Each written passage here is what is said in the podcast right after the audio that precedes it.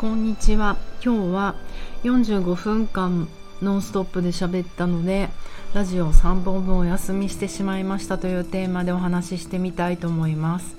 南青山であらゆる動きのベーシックボディチューニングやってます。パーソナルトレーナーの内田彩です。こんにちは。元気でした？皆さん。3日ぐらいラジオ休んじゃったんですけれども昨日ねあの登壇をしてきたんですよ。それは何かと 申しますと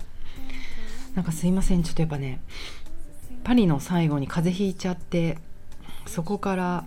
鼻が治ら鼻と喉が治らないんですよね。なぜなら喋るから。しかも昨日ね45分間ノンストップ。結構私にとっては実は試練だったんですよ、えっと、まずはちょっと大事なことから話しとこうかな。自然療法フェスティバル2022国際シンポジウム、えっと、主催は IMSI もう一回いきます。IMSI の自然療法フェスティバル2022というところをあの Google で調べていただいてでそこにあの申し込み URL があるっぽいってなんか話が逆になってますけどあのー、ここで5人ぐらい56人の方たちが出てこの自然療法についてそれぞれみんな思うこととかあの研究してることについてお話をするっていうシンポジウムがあったんですね昨日。主催は、えーと、IMSI という表参道にあるアロマセラピーの学校のものです。学院長は富野玲子さん。うんで、えーと、昨日ねこの生のライブで終わるのかなと思っていたらどうやら1月4日までアーカイブ視聴ができるんですよ。この45名の方たちのあの全員お話聞けるのでどんな話だったんだろう内田やどんなに頑張ったんだろうっていうふうに思っていただける方は是非3800円ですけれども皆さん深い話してたと思うので高い値段じゃないと思う。うん。なので、えーと、今からお申し込みも可能ですよと言っていただけたので、あのー、コンタクト取って見てみてください。で、もし聞かれた方がいたら感想とかね、送ってもらえると嬉しいです。そう、なぜね、私にとって試練だったかというと、このイベント自体は素晴らしいんですよ。あの、全然企画もね、いいし。えっ、ー、と、ただ、あの私が苦手なことだったんですよ。それはなぜかというとまず何て言うんだっけ。ズームウェビナーってやつか。ウェビナーで、まあ、要はズームを使ってやるやつなんですけど会場には人がいないと、うん、だからオンラインズームを使ってやるんですけれども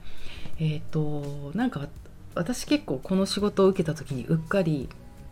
オンラインレッスンみたいに視聴してる人たちの視聴してる人たちのお顔が見えたりとか反応が見えたりとか質疑応答がチャットでできたりとかちょっとそういう双方向なものだと思っていたんですよ。でも実際は違って本当45分間私はずっとウェブでウェブじゃないパソコンで私の顔を見つめながらノンストップで喋るという。要は聞いてくださってる方のお顔が見えず反応が見えずあのうん、質問とかがダイレクトにないっていう。ね苦手なんですよ。これが本当に人生の結構一番苦手なことだったりして。完全にあの私が悪いです、えー、お仕事を受けた時にそこをちゃんと詰めて聞いていなかったのであの結構パリ行く寸前にその状態に気づいてうわ苦手かもと思ってもう結構ねパリの間もなんかなどうしようかなと思っていて。あのそうするとあのパワーポイントとかで素敵な教科書を準備して講義みたいにしていかなくちゃいけないのかなとかいろいろ自分で巡って考えたんですけれどもまあちょっと今回のねこの場ではそのスタイルはしたくないなって思って自分が今一番感じてることをプラスあの初めましての方たち対象なのでもう内田彩は何者だっていう話じゃないですか。ボディチューニングって何ぞやってことだと思うのでその説明をしながらもあの今私が一番感じていることまあ要はもう本当パリ祭りだったのでパリにねあの旅行行ってたんですよ2週間。でそこで感じたこととか、ね、それって他の人じゃ感じられないことだったし今のパリを知ってる日本人って。そこで知ってるっていうか感じた日本人って少ない。もう人ができないことやんなきゃ意味ないと思ったのでその辺のお話をしてみました。もしよかったら結構頑張ったの。聞いてください。でも結果やってみて良かったと思いました。やっぱり自分の苦手なことに挑戦した後の達成感って半端なくわからないですよ。第三者から見たらなんかフランクな人がカジュアルに話してるなーって終わったかもしれないけど大事なのは自分。昨日の話もどうやって自分を楽しめるかっていう力。自分で自分を楽しませる力が日本人は弱いんじゃないかっていう話をして私がパリに一番感じたことは自分で自分を楽しませる力が大陸の人たちすごいあると。それはうん、シャインバイオンライツで自分で自分の中に光を持っててその光を自分の中で光る光らせることができる。なんとなく今なんか日本の閉塞感の中で感じることって皆さん閉塞感から外に出たい脱出したいから輝きたい。だけど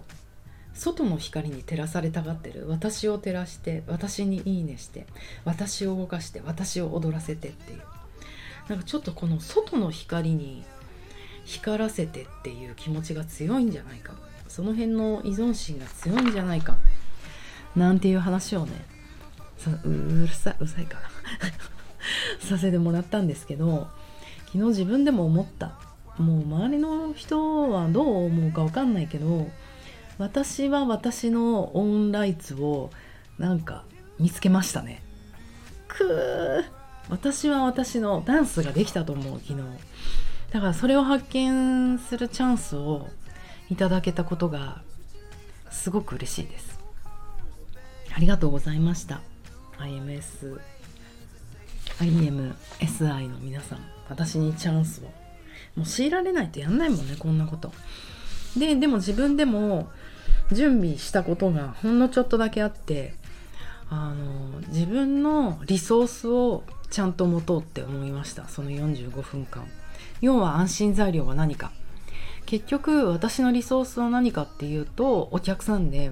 お客さんが嬉しそうな顔してるつまんなそうな顔してる飽きてきたなって思ったら話をどんどん変えていけばいいっていう。お客さんの反応を見て話の内容レッスンの内容あともちろんその体のことだったら体の動きを見て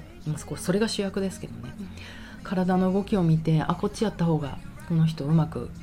あの早く感じられるなって思ってどんどんネタを変えているんです動きの。だからそれがないってなった時にどうしようって思ったんですけどすごく役立ったのが思い出でした。くなんか臭いけれども私をうーんなんか舞い上がらずにしっかりと着地させてくれたことそのそれって思い出だなって思って。昨日は行く前にずっとあのビヨンセの「カフ・イット」を聞いてたんですよ。でなぜかっていうとやっぱりパリで、うん、みんなが自分の心の中にオンライツを持って「シーも「ヒーも「デイも」うん、もういいの。何が何だかわからないいろんな人種の人もいろんな体の超細い人超太った太った人金髪の人白髪の人